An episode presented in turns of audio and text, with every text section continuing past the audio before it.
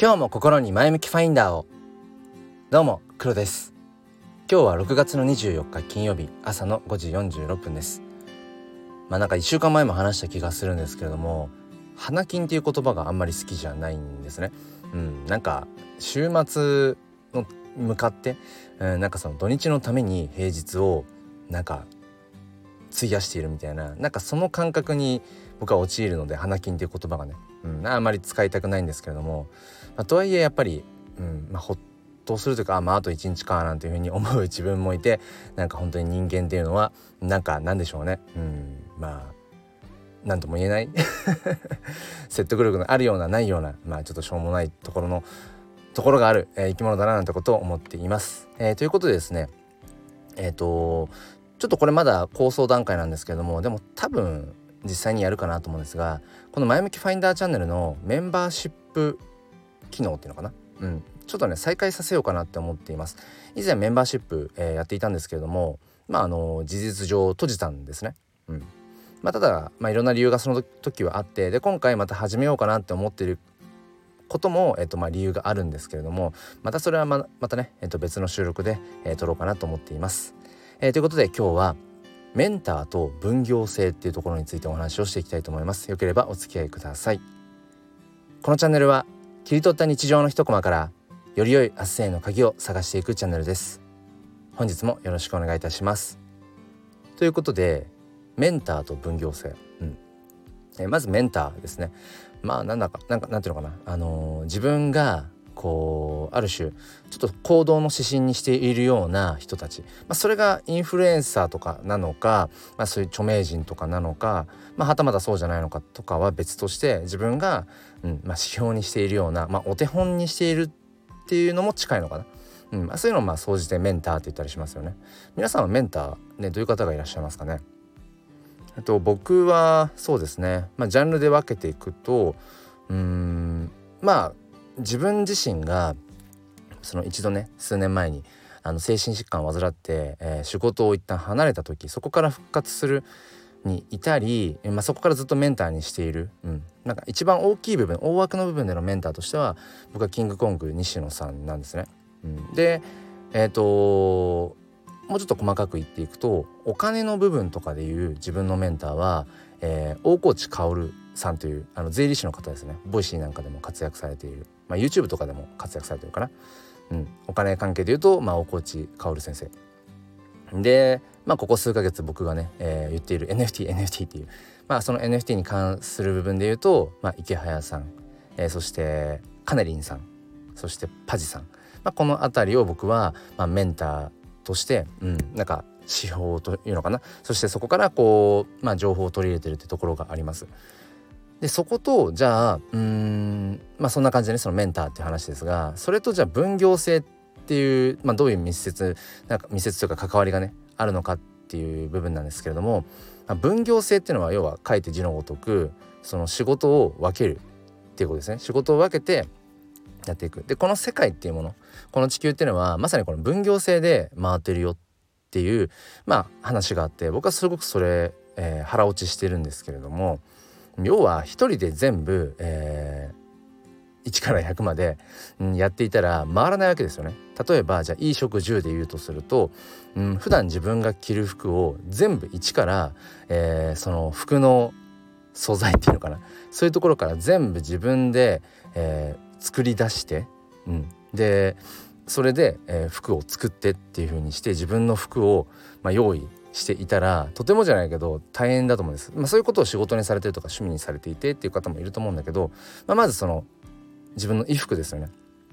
うん、そういったものを全部自分で、えー、作るとしたらとても大変だと思うんですよ。でえー、いい食の食ですよね。まあ食材に関してもまあ要は自給自足で全部自分で、あのー、家庭菜園とかももしくは本当に土地を持っていてね畑を持っていてとか全部自分で口にするものは全部自分で作ってますっていう方もいると思うけれどもうんまあそういうイメージ。全部自分でやるとすると。で10の部分ですよね。自分の住む家を例えば、えー、自分で一から建てる。で建てるっていうのもその材料とかっていうものも全部自分で何て言うんですか例えばあのー、森かなんか行って木を切ってきてとかね。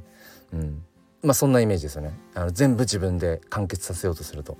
でもそれが結局いろんなジャンルに事細かく要は職業仕事っていうものがあって、それぞれが1日24時間の中でねまあ実際、働けるのはまあそうですね。じゃあまあ8時間から12時間、まあ、もうちょっとあるかもしれないけど、うん、その限られた時間の中でそれぞれが自分のまあ得意不得意好き嫌いその辺りはまあ理想と現実ってものもあるかもしれませんがそれぞれが専門的にうん特化してコミットできるうん領域っていうものそれがみんなそれぞれ違うからこそ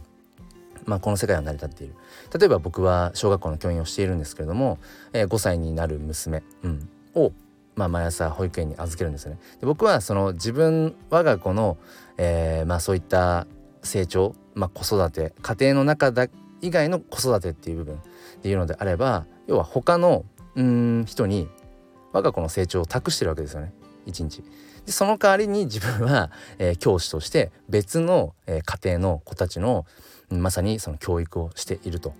でこれができるのは結局分業すごく狭い部分のあの領域の話ですけどこれは分業制があるから、まあ、成り立つわけですよね。うん、で例えばじゃあ帰ってきますで週末には、えー、必ず、うん、家にね宅配であの食材が届くように、まあ、してるんですけどもそれも結局自分で全部食材を、あのー、用意する、まあ、それは買うとかだけじゃなくても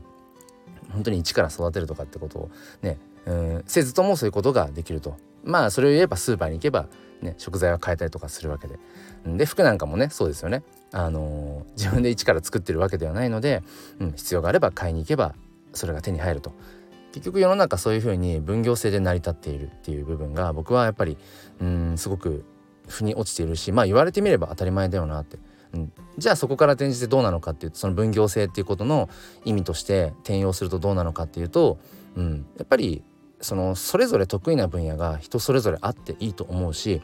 うん、何か全部が全部自分でやる必要はない。全部自分ができる必要はない。これはもう本当にそうですね。ある種のコミュニティの中でのポジションっていうものもあるかもしれない、えー、組織とかまあ会社。うん。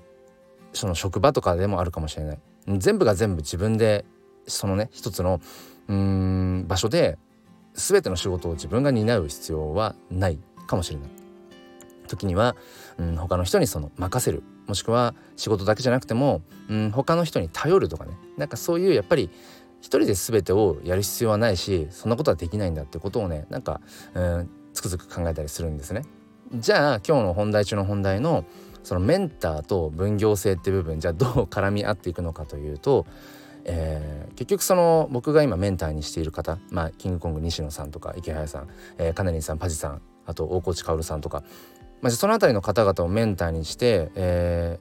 ー、いる部分としてはその分業制と関わる部分としては結局僕の今の、うん、生活スタイルの中でどうしたってキャッチアップできない情報とかどうしたって、えー、実践できない領域がたくさんあるわけですよね。でもアンテナは高くしておきたいしうんその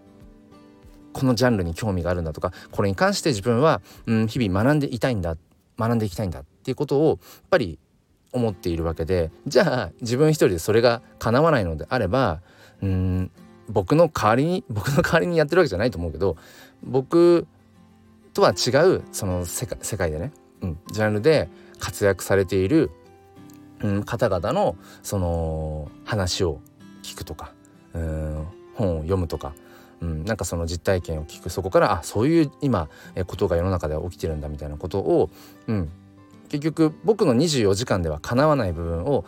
いろんな方々が、えー、そのその方々の人生をかけてやっているような、うん、濃厚な部分っていうのをうん、まあ、ギュッと凝縮したそれがラジオなのか、まあえーと、ブログなのか分かんないですけども、うん、別々あると思うんですけどなんかそれを